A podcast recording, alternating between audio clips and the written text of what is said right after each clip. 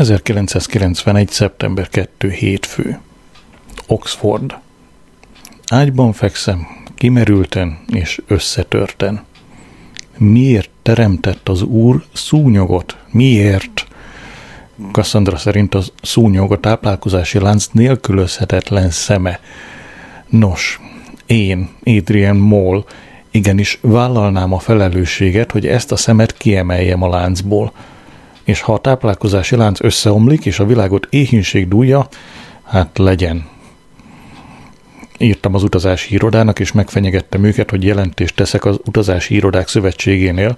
Ha nem kapom vissza a pénzem az utolsó fillérig, továbbá tisztes kárpótlást nem nyújtanak a szúnyogok és a forradalom által elszenvedett kettős trauma miatt. Szeptember 3. Kedd. Christian ma elsétált az utazási iroda mellett. Azt mondja, teljesen kihalt. A küszöbön egy halom bontatlan levél, odabent senki. Szeptember 5. Csütörtök.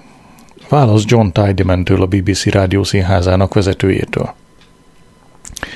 Kedves Adrian, őszintén szólva, kedves Adrian, megrodjant a térdem, amikor szabadságomról hazatérve szembesültem a ténnyel, hogy az imhol hazámnak síkhegyei kézirata ismét az én asztalomon kötött ki. Leveledben megemlíted, tudom, hogy igen, elfoglalt, így igaz, átkozott túl sok a dolgom. És mit jelent az, hogy ebéd, uzsonna szünet? Életemben nem tartottam uzsonna szünetet a BBC-nél töltött hosszú évek alatt. Legalábbis nem úgy, hogy egy szófán heverészve ozsonnálok, míg kikapcsolódás gyanánt 473 oldalas, macskakaparásos regényszövegeket böngészek. Tanácsom a következő, anélkül, hogy elolvastam volna azt a nyavajás kéziratot. 1. Tanulj meg gépelni. 2. Húzd ki a felét. 3.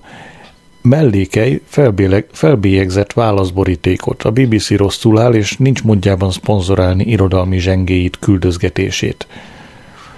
4. Keres magadnak kiadót. Én nem vagyok kiadó. Én a rádiószínház vezetője vagyok. Bár néha azt hiszem, hogy Robert bácsi. Sajnálom, hogy ilyen hangnemben írtam, de tapasztalatom szerint a fiatal íróknak hasznára válik az őszinteség. A legjobbakat kívánva John Tideman. Szegény öreg Tideman nyilván megbolondult. Bár néha azt hiszem, hogy Robert bácsi, mi? Talán a BBC elnökének is tudomást kellene szerezni arról, hogy a rádiószínház vezetője személyiségzavarokkal küzd. Ráadásul bevallotta, hogy nem is olvasta az Imholt. Vajon mi, rádió előfizetők, mire pazaroljuk a pénzünket? Kedves Mr. Tideman, nagyon örülnék, ha visszaküldeni a kéziratomat. A postaköltséget a címzet fizeti. Nem szeretném, ha a BBC folyosóin kóvályogva végül valami ellenséges szabadúszó producer markában köt neki, aki az én művemmel akarná beírni a nevét a rádió történelembe. Adrian Mole. Utóirat. Engedje meg, hogy felvilágosítsam. Ön nem Robert bácsi. Egy csillagfénye ideért a miocénkorból, egy csávóból borrá lett a biogémborból, most túl az operencián, az úpján dependencián, a purgatóriumnál parkol. És a tisztító tűzig lassan elporoszkál, talán a cifreklámban is ő foszforeszkál, amit egy rossz magomból bámulok félálomba, míg szedatívum szívódik a véráramba fel. Félúton a rehabig, hogy normálisnak véljen ott a spanom, én mi példaképű szert nélkül éljen, ha eltört minden is csonk meg romlet, most mondd meg, miért én lennék komplett. Az agyam bomlott, az erkölcs feslet, a történet szétesett, vagy főállású test lett. Ilyet még magamból, Mr. Hangtechnikus, vagy Jézus Krisztus, legyek autentikus. Nem gond, ha karamból, míg összeraksz pár darabból. Kérek még magamból, Mr. Hangtechnikus, vagy Jézus Krisztus, legyek autentikus. Nem gond, ha karamból, míg összeraksz pár darabból. Kérek még magamból. Szeptember 7. szombat. A nap javarészét azzal töltöttem, hogy olcsó szobát kerestem. Hiába. Lehangoltam, ballaktam hazafelé, amikor elhaladtam az utazási iroda előtt. Az ajtón cédula függött, Az utazási iroda bezárt, érdeklődni a pap és Luther ügyvédi irodánál. Fel sem írtam a telefonszámot, benne van a nóta szemben. Egy középkorú pár azonban lejegyezte a számot a céduláról. Másnap indultak volna a Híres festők nyomában című biciklitúrára Provence-ba. Most kellett szembenézniük azzal a felismeréssel, hogy sosem fogják megpillantani, hol álltak a híres festőállványok, és hol keverték a színes palettákon az híres festékeket. Ahogy a pár tovább sétált, hallottam, ahogy a nő azt mondja a férfinak: ne bánkódj, derek, még mindig elmehetünk sátrazni Ingolmezbe. Így néz szembe egy rendíthetetlen asszony a katasztrófával. A híres francia festők megfosztottak attól az élménytől, hogy találkozzak egy igaz brit asszonnyal. Szeptember 8 vasárnap. Jake Westmoreland mellett döntöttem. 17. fejezet. Jake, korunk hőse. Jake a tank tetején állt a Vörös téren. Még szerencse, hogy az iskolában a francia helyett az oroszt választottam, gondolta. Aztán egy apró mozdulattal elhallgattatta a sokaságot, és beszélni kezdett. Jake Westmoreland vagyok, kiáltotta. A forradalmi tömegek rajongva dübörögtek, felismerték. Zászlók erdeje lobogott az égre. A perzselő orosz nap fénye megcsillant a szent... A perzselő orosz napfénye megcsillant a Szent Blazsenni székesegyház kupoláján, amikor Jake megpróbálta lecsendesíteni a tömeget, hogy hozzákezdjen a beszédéhez. Olyan szónoklatra készült, mely remélhetőleg meggátolja majd a Szovjetunió széthullását.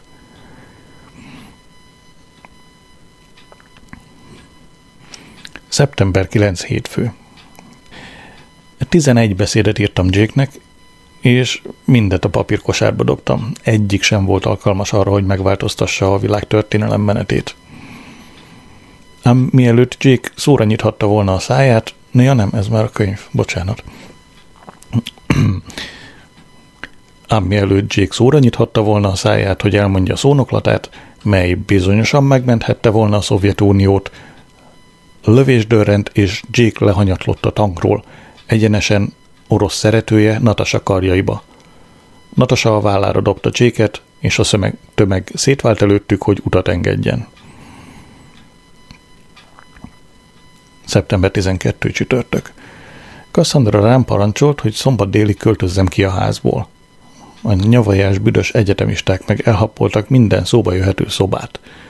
Nem maradt más választásom, mint hogy az Oxfordi Városi Tanács kényére kedvére bízzam magam. De a tanácsi hivatalnok, akivel beszéltem, kijelentette, hogy a szándékosan hajléktalan kategóriába tartozom, és nem volt hajlandó segíteni. Kartondobozokat gyűjtök. Jók lesznek valamire. Vagy a cuccaimnak, vagy lakásnak. Ki tudja. Szeptember 13. péntek. Christian elvitte a gyerekeket Wigenbe az anyjához. Gerinctelen gyáva alak. A rettenetes Cassandra abszurd ruhákban grasszál a házban, és eszement rap dalokra rángatózik. Este megkérdeztem, tárolhatom-e a könyveimet a padlásszobában, amíg találhatok nekik megfelelő helyet. Erre visszakérdezett: könyvek? Mintha még soha nem hallotta volna ezt a szót. Azt feleltem: igen, könyvek. Azok a kartonfedelű, puha papírral teletömött téglalap alakú tárgyak. Olvasni szokás belőlük. Szórakozásképpen. Cassandra sértetten horkantott. A könyv a múlté, akár csak a magas sarkú cipő és a Beatles. A 90-es éveket írjuk, Adrian, ez a technológia kora. Azzal a számítógépéhez lépett, és megnyomott egy gombot. A képernyőt apró zöld viking sisakos emberkék töltötték be, akik élet-halál harcba kezdtek a baseball sapkás kicsi vörös emberkékkel, akik egy barlangból bújtak elő. Úgy éreztem, beszélgetésünk véget ért, és távoztam a szobából. Kérdés: a világ bolondult meg, vagy én? Szeptember 14. szombat, reggel 7:30. Lehetőségek. 1. Pandora. Semmi esély. 2. Bianca, esetleg. 3. Anya, végső esetben. 4. Panzió, drága. 5. Diákszállás, bolha, erőszak. 6. Utca. Délelőtt 11:30. 1. Pandora nyersen elutasított, igazi Beldam Some Mercy. 2. Bianca Guns N' Roses koncertre ment Wolverhamptonba, üzenetet hagytam az újságárusnál. 3. Anyafodrász versenyre ment modellkedni cateringbe. 4. A legolcsóbb panzió 15,99 naponta. 5. Diákszállás címszó alatt a telefonkönyvben nem találtam semmit. 6. Délben nekivágtam az utcáknak.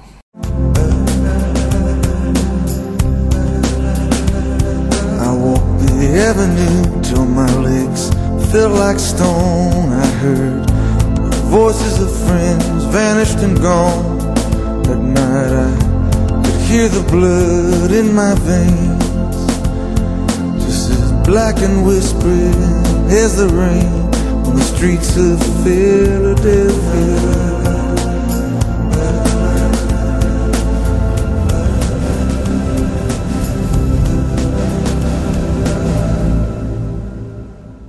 Leicester, Bert Baxter háza, éjjel 11:35. Szóval ide jutottam. Egy macskaszagú, kinyitható kanapé ágyon alszom egy nyugdíjas nappaliában. Bert 5 fontot kért éjszakára és 2,50-et a reggeli szalonnás tojásért. Anya házában minden sötét és mozdulatlan, és a kulcs nincs a megszokott helyen az ereszt csatornában. Normális körülmények között betöröm a kamra ablakát és bemászok, de anya felszereltetett valami biztonsági rendszert. Nadzolni mindig tudott. Apa, feltehetőleg egy árva fillér nélkül, Floridában nyaral egy gazdag elvált asszony bizonyos Belinda Bellingham oldalán. Nagymamához biztosan mehetnék, de nem bírom elviselni a gondolatot, hogy rájön, az unokája állástalan és hajléktalan. Nem élné túl a sokkot. Bekereteztette az érettségi bizonyítványomat és fellógatta a hal falára. A kitűnő angol érettségért kapott oklevél pedig ezüstkeretben díszeleg a kandalló párkányon nappaliban. Miért okozzak ekkora megrázkódtatást egy idős cukorbetegnek? Szeptember 16. Hétfő, éjjel 1:35. Most anya nappaliának díványán próbálok aludni. Miközben írok, a tévé bömböl anya hálószobájában. A mosógép éppen centrifugál.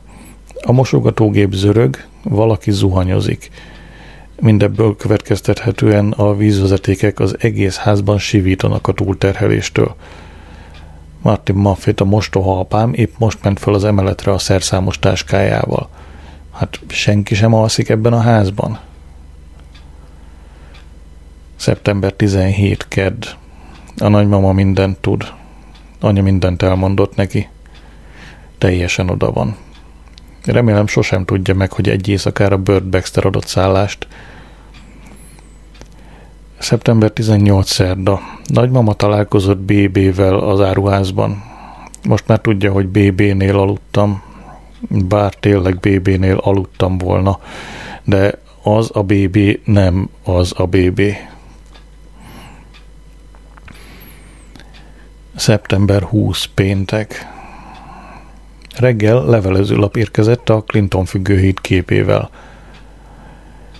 Kedves Adrian, csak most kaptam meg az üzenetedet. Milyen kár, hogy nem találkoztunk, mielőtt elutaztál. Ez a Cassandra tényleg erős, elég lehangoló nő. Még sosem voltam Leicesterben, szép város. Remélem, jól érzed magad. Ha a kedved támad visszajönni Oxfordba, a padlóm rendelkezésedre áll. Tudom, hol lehet bérelni dupla matracot. Írj, amilyen gyorsan csak tudsz. Csók, B. A felkiáltó jelek valósággal fájtak. Vajon képes vagyok-e megosztani a padlót egy olyan nővel, aki két kézzel szórja a felkiáltó jeleket? És hogyan aludnánk? Ez a dupla matrac csak én használnám? Akkor miért dupla? Gondolom, van saját ágya. elhatároztam, hogy kétértelmű levelet írok neki, amely nyitva hagyja a lehetőséget, de nem köteles semmire. Anya, aki az ágyba hozta a levelezőlapot, mindent tudni akar B-ről. Magasság, súly, testalkat, hajszín, szemszín, iskola, osztály, ruha, cipő. Csinos? Lefeküdtél vele? Miért nem? A spanyol inkvizíció anyához képest semmi. Nobody expects the Spanish Inquisition! Bianca. Bocsánat, nem így kezdi, persze, hogy nem.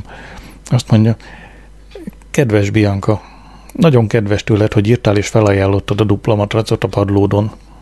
Be kell vallanom, hogy amikor pillanatnyi szorultságomban a segítségedet kértem, mert nem volt hol lehajtsam fejem, pánikba estem. A válaszod igazán meglepett, végül is ismerettségünk nem régi keletű.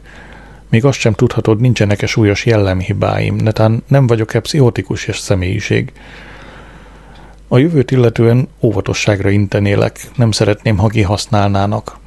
Terveim egyelőre kiforratlanok, Leicesterben van egy bizonyos je ne sais quoi, különösen kellemes ősszel, amikor a lehullott levelek színe költözik a járdákra.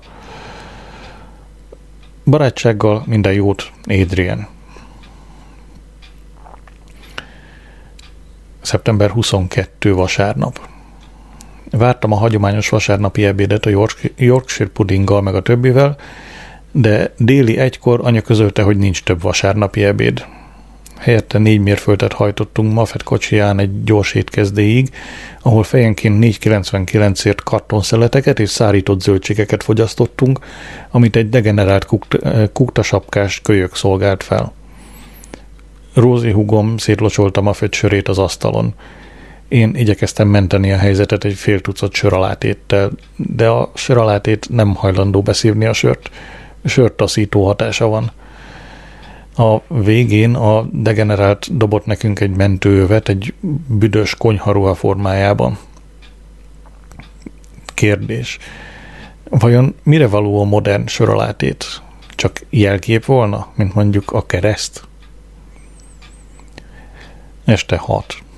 Anya közölte, hogy fizetnem kell a szállásért, minimum heti 35 fontot vagy tűnés. Hát 1991-re végleg elnémult a vérszava? Szeptember 24. kedd.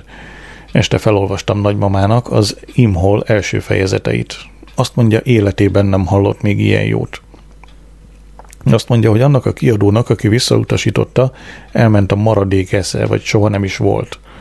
És John Tidemant csak szánni tudja. Nemrégiben panaszos levelet írt neki, szemére hányta a szexuális túltengését a BBC műsoraiban. Azt állítja, hogy Tideman még csak nem is személyesen válaszolt. Nyilván van egy gépe, az válaszol a kérdésekre. Szeptember 30. vasárnap. Vagy 6 nappal az előző után. 18. fejezet. Vissza a honi lankákhoz. Jake hátradőlt a hinta székében. Nagyanyját nézte, amint babát készít kukoricacsúhéból. Az öregasszony piros orcája felragyogott a csikótűzhely lángjainak fényében. A tűzön a sárga réz vízmelegítő duruzsolt. Az ablak mellett lógó kalickában üldögélő kanári versenyt trillázott vele. Jake mélyen, elégedetten sóhajtott. Oly jó volt hazatérni Oroszországból a Natasával kapcsolatos kellemetlenségek után. Itt, a nagymama házikójában, a lankák oldalán végre igazán elernyedhet. Október 1. kedd. Apa ma áthozta nagymamához Mrs. Belinda Bellinghamet, hogy megismerjük. Majd anyatestem a meglepetéstől, hiszen ez egy flancos nő. Apa hirtelen nagyon elkezdett ügyelni a szavak ejtésére. Még a WC-t is úgy ejtette, toalett. És egyszerűen elkezdett ügyelni a modorára. Akárhányszor a nagymama bejött a szobába, felugrott a székből. A nagymama végül rászólt. Ülj már nyugodtan, George, rugó van a fenekedben. Mrs. Bellingham szőke és csinos. A járomcsontjai évszázadok gondos tenyész munkájáról tanúskodnak. Nagyon sápadnak látszott, ahhoz képest, hogy épp most töltött 2 hetet a strandon. Az est során megtudtam, hogy a bőrráktól való félelem tölti ki a napjait. Gyakorlatilag azzal telt a nyaralás, hogy egyik árnyékfoltból futott a másikba. Mrs. Bellingham egyébként egy betörésvédelmi felszereléseket forgalmazó cég, a Biztos, ami biztos igazgatója. Apa a jövő héten kezd a cégnél, mint kereskedelmi igazgató. Megpróbálták rávenni a nagymamát, hogy szereltessen a házba riasztott gyárjáron, de a nagymama a fejét rázta. Köszönöm, nem kell. Ha el kell mennem, bekapcsolom a negyedik adót. És tárva... Szóval a nagymama rázza a fejét, hogy köszönöm, nem. Ha el kell mennem, bekapcsolom a negyedik adót, és tárva nyitva hagyom az ajtót. Mrs. Bellingham és apa felháborodott pillantásokat váltottak. A nagymama folytatta. 60 év alatt egyszer sem raboltak ki. Azon kívül, ha volna riasztóm, akkor mindenki tudná, hogy valami értéket tartok a házban, nem? Suta csönd támadt, aztán apa azt mondta, akkor hazakísérlek, Belinda, jó? Előhozta és fölsegítette a nőkabátját. Nyilván végigverték néhány tánc és illem órán. Amikor elmentek, majd hanyattestem a nagymama odavetett megjegyzésétől. Jó kis proc szarházi lett az apádból, mi? Ez nyilván a szenilitás egyik korai tünete. A nagymama azelőtt sosem káromkodott. Sir Alan Greene-t, a főügyészt rajta kapták, amikor egy prostituáltal beszél. Lemondott. Rajta kapták, amikor egy prostituáltal beszél. Lemondott. Az 1985-ös szexuális zaklatásról szóló törvény értelmében, ha egy férfi egynél többször közelít egy nőhöz, a rendőrségnek jogában áll közbelépni. Ez nekem új. Mostantól nagyon vigyázni fogok, hogy kihez közelítek az utcán. Kilakik ott keleten, szexuális zaklatás, panda, kisegít, hogyha gondod van, szexuális zaklatás, panda, nincsen tapi, nincsen nyuka, ne légy csúnya, de légy jó panda, ki mondja meg, hogy mit szabad, szexuális zaklatás, panda. Október 4 péntek. Ma pincétől a padlásig fertőtlenítettük a házat a nagymamával. A nagymama mániákus bacillus vadász. Az a fixa ideája, hogy a bacik lesben állnak, hogy rávessék magukat és leterítsék. A tévé a bűnös. Egy hirdetésben a bacillusokat hízott zöld manóknak ábrázolják, amint a WC csésze pereme alatt dekkolnak, és gonoszul vihogva várják, hogy lecsaphassanak áldozatukra. Bár több százszor láttam ezt a hirdetést, nem jut eszembe a termék, amit reklámozott. Kérdés, hatékony-e a tévéreklám? Később a nagymama leült, hogy megnézze a munkáspárt Brightoni konferenciájának zárónapját, ahol a küldöttek kórusban zengték Freddie Mercury dalát, miénk a győzelem. Az árnyék kormány tagjai még a szöveget sem tudták. Remélem Freddie Mercury nem nézte az adást, mert gyomoridegességet kapott volna. Október 6 vasárnap. Ma átlapoztam az Observert, és egyszerre csak Barry Kent ronda pofája bámult rám. Ugyanis felvették valami elit szövetségbe, amit úgy hívnak Groucho Club. Mohón elolvastam a mellékelt cikket. Éppen az ilyesféle kluboknak szeretnék tagja lenni. Ha valaha célhoz érek, rögtön elregélem a klub elnökének, Liamnek, Kent sötét múltját, és kitiltatom az intézményből. Elizabeth férjül vett egy kőművest, aki ízléstelenül daljeroltatja a haját. A neve Larry Fortensky. Michael Jackson... Mi? Ja, igen. Michael Jackson majma, Bubbles volt a vőfély. 19. fejezet. Útra fel. Amikor a falu templomának harangja elütötte az éjfelet, Jake kilépett a házikó ajtaján. Lopakodva szaladt a taxi felébe, egy utasítás szerint a postahivatal előtt várta. Amikor hátizsákját a hátsó ülésre hajította, majd maga is beszállt, megkönnyebbült sóhaj hagyta el az ajkát.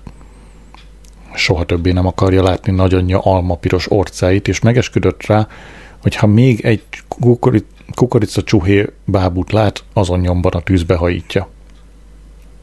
Adj neki! Vakkantott Jake a taxisofőrre. Irány a legközelebbi városi konglomerátum. A taxisofőr felvonta szemöldökét. Mi az, hogy városi konglomerátum, amikor itt vagyunk az agglomeráció közepén? Tök filkó, förmet rá Jake. Ha olyan pontosan akarod tudni, akkor irány a Groucho Club. A varázserejű szavak hallatán a taxisofőr válla kiegyenesedett. Kopasz feje felfény lett a sötétben. Évek óta várta ezt a mondatot. Irány a Groucho Club. Tisztelettel pillantott Jake-re, és tette, amit mondták neki. A gázra lépett, és a taxi maga mögött hagyta a lankákat, és elsüvített a metropolis szíve felé, ahol a Groucho Clubban óriások üldögéltek és röpködtek a szellemes megjegyzések a boros poharak fölött. Jake remélte, hogy Belinda is ott lesz, a bárpultnál villogtatja lábát, és hisztérikusan kacaráz Benny Hill viccein.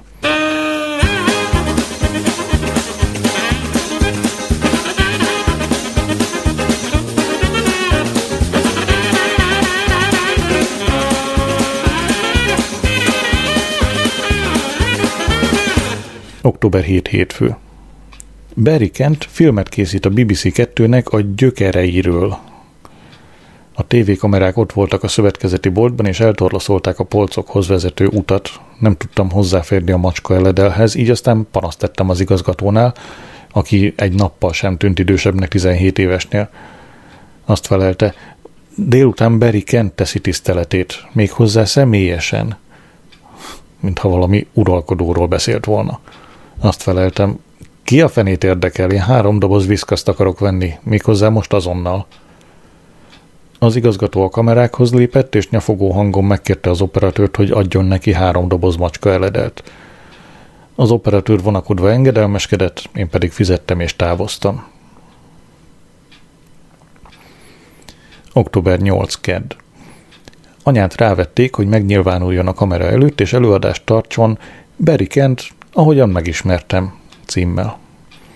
Igyekeztem rávenni, hogy mondja el az igazat a kötekedő, hazudozó, betegesen gonosz kölyökről, akit ismertünk és utáltunk.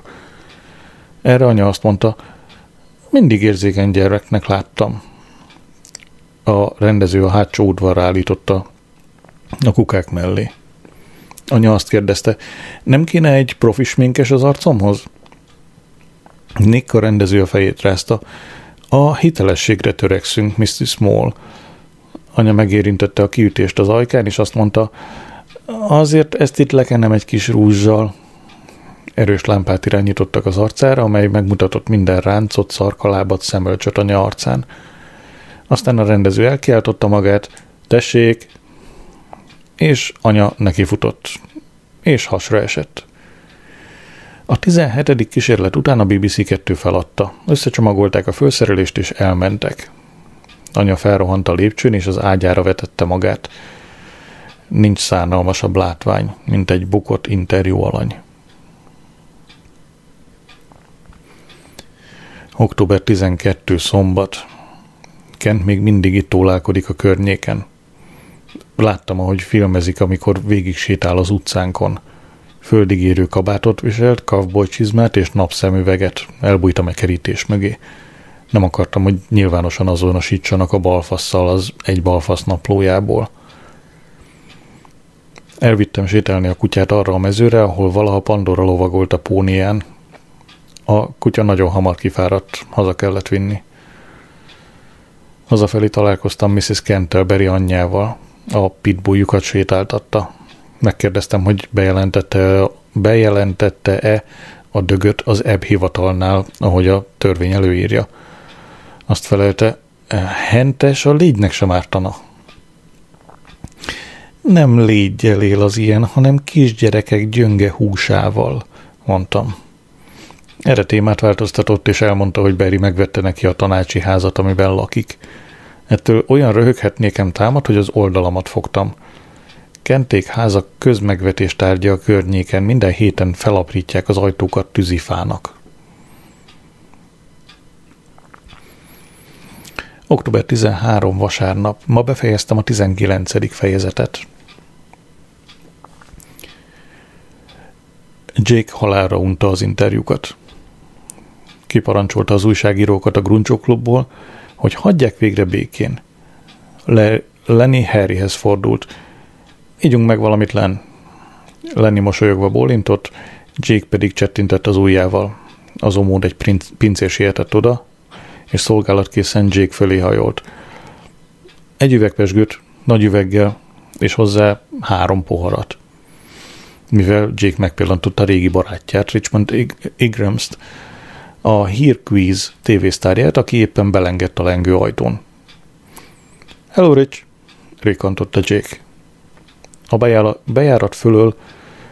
bejárat felől dulakodás hallatszott. Jake odafordult, és látta, amint Liam, a klub elnöke kihajítja Barry Kentet, a bukott írót az utcára, egyenesen a csatornába.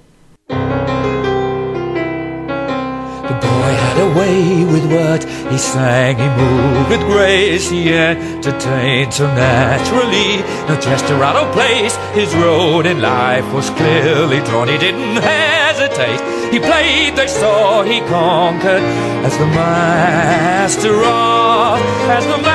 of his fate, the girl had an iron soul, that no one could recognize, material, that her gentleness disguised.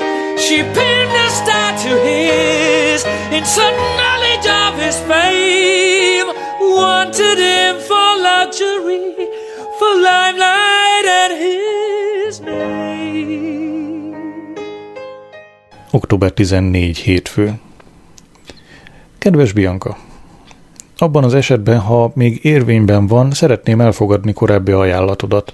Nagyon jól jönne, ha néhány napot Oxfordban tölthetnék a padlódon. Őszintén szólva, 1 perc nem sok, annyit nem bírok tovább tölteni a családommal. Nem csak a zajról és az állandó jövésmenésről van szó, hanem az apróságok is elviselhetetlenek. A ketchupos üveg szilánkosra tört nyaka, a gusztustalanul síkos szappanozókendő, meg a kutyaszőr a vajban, a reggelinél. Bármikor felhívhatsz a fenti számon, éjjel-nappal. Ebben a házban soha senki nem alszik. Sok szeretettel, Adrian Mole. Október 15. kedd. Rózi húgom azt mondta, ma reggel megutált engem. A kitörés oka az volt, hogy rászóltam, fésülködjön meg, mielőtt iskolába megy. Anya fölkelt, és lejött a hálószobából. Meggyújtotta a második cigarettáját, az elsőt az ágyban szokta elszívni, és nyomban Rózi pártjára állt. Adj békén azt a gyereket! Valakinek meg kell szabnia a követelményeket ebben a házban, mondtam. Mire anya azt felelte, te csak hallgass, az a szakál úgy néz ki, mint egy görényfészek. Nem is értem, hogyan tudod elviselni a szád közvetlen környékén. Csak meg ne lásson egy kölyál ellenőr, mert még betilt téged úgy, ahogy vagy. Az ezt követő veszekedésben olyan szavak hangzottak el mindkét oldalról, amelyeket legszívesebben elfelejtenék. Nem törődömséggel és laza erkölcsökkel vádoltam anyát. Az ellentámadás során elhangzott, hogy gombafejű balfasz vagyok. Azt mondta, titokban elolvasta az imholt és szerinte szemét az első szótól az utolsóig. Azzal fejezte be, hogy ha bekövetkezne a katasztrófa, és mégis kiadnák, kérlek, használj álnevet, mert nem bírnám elviselni a nyilvános megszégyenülést. A konyhaasztalra hanyatlottam, és elsírtam magam. Anya átkarolta a vállam, és vigasztalni kezdett. Ugyan, Adrian, ne sírj. Nem azt akartam mondani, hanem, hogy az imhol nagyon érdekes első kísérlet. De nem használt. Addig sírtam, míg folyadékhiányos állapot nem lépett föl. Este 10. Miért nem telefonált Bianca? A levelet express küldtem. Október 17. csütörtök. Igen. Október 17. csütörtök. Újabb összeget hívtam le a Market Harborough építőszövetkezettől. Tervem, hogy valaha is háztulajdonos leszek, végleg a fantázia birodalmába költözött. Levelező lap érkezett a Force függőhíd képével, cím nélkül, londoni posta bélyegzővel. Kedves Adrian, Londonba megyek, hogy rendes állást keressek, meghallgatás a brit vasutaknál, rohanok. Válaszolj a barátnőm Lucy címén, Lucy Clay, Oxford, Cockhill Street, Dexter House, 10-es lakás. Megígérte, hogy minden üzenetet továbbít. Remélem jól vagy, jól érezed magad, hiányzol, szeretettel B. Utóirat. Mit szólnál egy londoni padlóhoz, ha találok egyet? Október 18. Péntek. 20. fejezet. A leszámolás. Jake kivette a földelést a fűnyíró csatlakozójából, azután újra összecsavarozta az ajzatot. Hallotta, ahogyan anyja új szeretőjével, egy Craig nevű kisiskolással cseveg telefonon. Megvárta, míg befejezi a turbékoló kedveskedést, és újra felbukkan a teraszon. Félig levágtam a füvet, anya, kiáltotta, de most el kell mennem a Borbéhoz. Anyja elfintorodott, és lehamozta sejem ruháját. De Jake, drágám, tiltakozott. Tudod, mennyire utálom a félbehagyott munkát? Tovább lépkedett a fűnyíró felé. Jake magában kuncogott, hiszen éppen anyjának erre a tulajdonságára épített. Míg elhaladt a teraszablakok előtt, a fűnyíró zúgását hallotta, és nyomban utána éles sikolyt. Jake-et elöntötte a bűntudat, aztán megnyugtatta magát, hiszen annyiszor mondta anyjának, hogy építessen az elektromos rendszerbe megszakítót, de a nem törődöm asszony, mintha soha meg nem hallotta volna.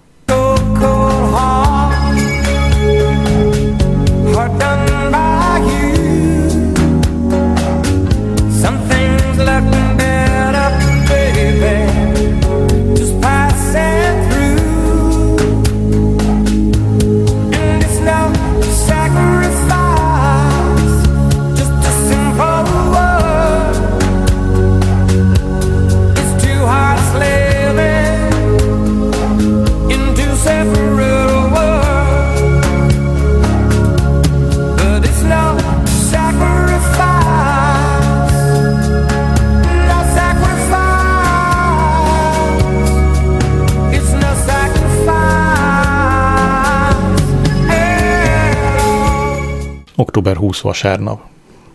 Apának maláthatása volt. Eljött Róziért, és szokás szerint elvitte a McDonald'sba. Amíg Rózi a cipőjét kereste, apa meg én anyáról beszélgettünk, mint férfi a férfivel. Egyetértettünk abban, hogy lehetetlen vele együtt élni. Jót nevettünk Martin Muffeten, aki a hátsó kertben a támasztó létrát eszkábált a Black and Decker munkapadon. Megállapodtunk abban, hogy amióta Muffet elvette anyát, 10 évet öregedett. Gratuláltam apának, amiért lehaláztam Mrs. Belinda Bellinghamet, és bevallottam, hogy ami a nőket illeti, nincs szerencsém. Mire apa azt mondta: Fiam, mondd nekik azt, amit hallani akarnak, és 2 hetente vegyél nekik egy csokor virágot. Ennyi az egész. Megkérdeztem, vajon elszándékszik-e venni Mrs. Bellinghamet. Mielőtt válaszolhatott volna, betántorgott a szobába anya egy hatalmas kartondobozzal, benne a szajré, amit nemrég vett egy alkalmi ócskapiacon. Vett egy festményt, Krisztus a kereszten, egy festett hamutartót, rajta 2 skót terrier, egy alumínium pirítós állványt, 27 görbegyertyát, egy műbársony asztalterítőt, egy Tom Jones lemezt, 6 főzőalmát és egy hajókormánykereket. Míg izgatottan rámolt a szerzeményeit a konyhaasztalra, láttam, hogy apa szemében megcsillan valami, amit nem lehet másként leírni, mint a szerelem fénye.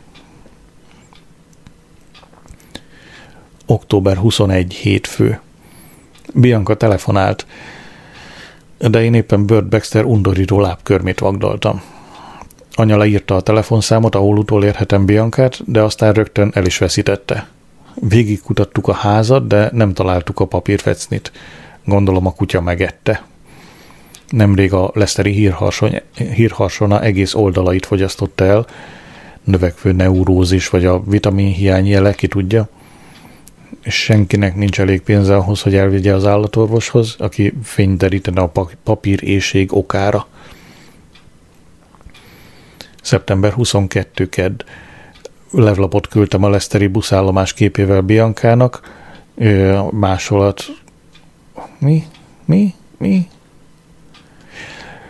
Az van ideírva, hogy levlapot küldtem a leicesteri buszállomás képével Biancának, vessző, szóköz, C per O, Szóköz Lucy Clay.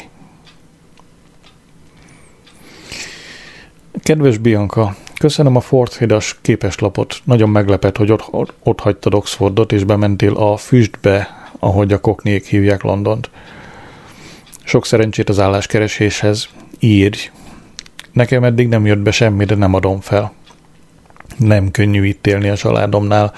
Az életstílusok kibékíthetetlenek. Igyekszem elviselni a zajt és a rendetlenséget, de nagyon nehéz. Minden jót, Adrian. Mrs. Bellingham állást ajánlott, biztonsági felszerelésekkel kellene ügynökölni. Esti munka. Sötétedés után felhívom az ideiglenes ügyfeleket, és addig riogatom őket, amíg hajlandók aláírni, hogy betörésvédelmi rendszert vagy biztonsági lámpákat vásárolnak. Azt mondtam, még meggondolom. Mrs. Bellingham visszafogott hangon azt kérdezte, 3 millió munkanélküli van az országban. Mit kell meggondolnia? Azt feleltem, hiszek abban, hogy a koldusoknak is van választási lehetőségük. Óránként 3 font 14 pennit ajánlott. Se szerződés, se TB, se adó, zsebből zsebbe. Megkérdeztem, van-e valami kifogása az ellen, hogy szakszervezeti tag vagyok. Az arca szokásosnál is sápadtabb lett, és azt felelte, igenis van kifogásom. Mrs. Thatcher legnagyobb eredménye az volt, hogy megszelídítette a szakszervezeteket. Apám egy Thatcherista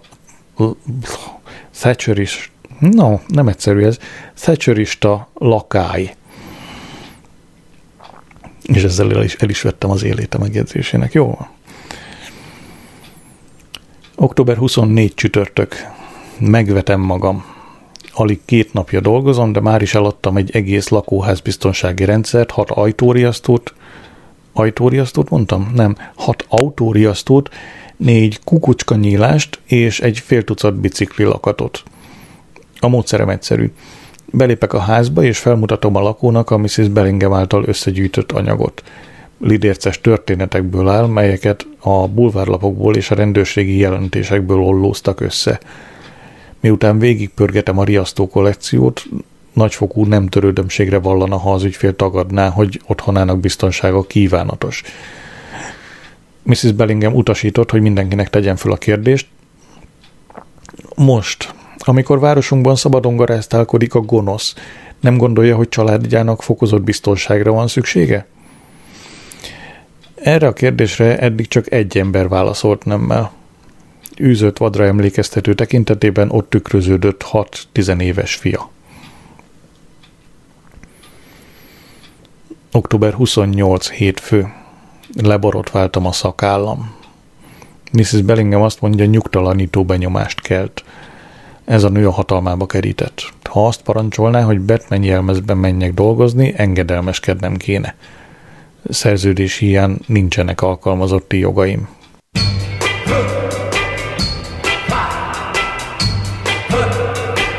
I hear something saying,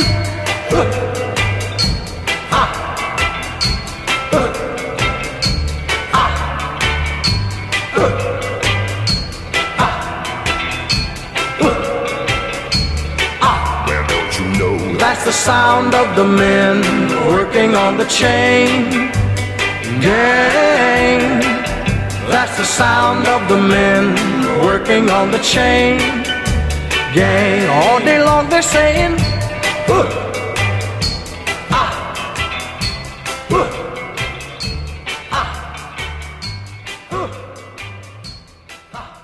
Október 29. Kedd. Végre megkezdődött a gazdasági kilábalás. A Brit Gyáriparosok Országos Szövetsége bejelentette, hogy a következő évre a termelékenység és az export növekedését prognosztizálja. A BGOS szerint az ipar óriásin új megrendeléseket vár. Amikor egy jó hírekkel betörtem anyához, azt mondta, persze, és a kutya holnap nősül, és én vagyok a nyoszójós lány. Aztán Martin Muffettel karöltve röhögő görcsben törtek ki, ahogyan szokták. A Coronation Street című sorozat egyik szereplőjét, Ken Barlow-t bíróság elé citálták, azzal, hogy unalmas. Felmentették és 50 000 font kárpótlást ítéltek meg neki. anya állást szerzett. Biztonsági őr lett a Leicester központjában frissiben megnyílt bevásárlóközpontban. Úgy fest az uniformisában, mint egy New York-i rendőrnő. Az őrzővédő cégnél azt mondta, hogy 35 éves. Most retteg, hogy kiderül az igazi kora, 47. Hát mindenki vak annál a cégnél? Vagy gyertyafénnyel világították az irodát, ahol fölvették? Ezeket a kérdéseket fel is tettem anyának. Azt mondta, elhasználtam egy egész doboz Max Faktort, és háttal ültem az ablaknak. November 1. péntek. Tekintettel a biztonsági ketyerék eladásában elért eredményeimre, Mrs. Bellingham szédítő magasságokba emelte a fizetésemet. 3.14-ről egészen 3.25-re. Szóljanak a fanfárok, lobogjanak a lobogók, dübörögjenek az ágyuk, kezdődjék a tűzijáték, jöjjön az adóhivatal. November 2. szombat. Jake elővette svájci katonabicskáját, kiiktatta a riasztóberendezést, másodpercek alatt felnyitotta a bejárati ajtó zárjait, reteszeit és láncait, és már is ott állt a Bellingham torony előcsarnokában. Odafent egy órányi állatias üzekedés után mély álomba hevertek ágyukon a történelmi kastély urai, Sir George és Lady Belinda. Leányuk, Rosemary szintén aludt. Jake kuncogva tömte a műanyag zsákba az ezüstöt, a többi objedat. Nem érzett már, mint hogy műtárgyat, csak így sikerült. Mondja Csaba. Nem érzett bűntudatot. A mocskos gazdagoktól rabolt a mocskos szegényeknek. Ő volt a Leicestershire-i Robin Hood. Anya esküszik rá, hogy pont úgy nézek ki, mint John Major, különösen amikor felteszem az olvasó szemüvegem. Tisztára hülyeség. John Majorrel szemben nekem ugyanis van ajkam. Lehet, hogy keskeny, de határozottan létezik. Ha John Major helyében lennék, ajak átültetést végeznék magamon. Mick Jagger lenne a donor. Hey! Such a big mouth, and I know what I'm talking about. My hands on my hips with so much confidence. Got a lot to say to you. I'm such a big mouth, and I know what you're all about. You're so scared of my sis, all my smarts, all my class. Boy, you got some work to do.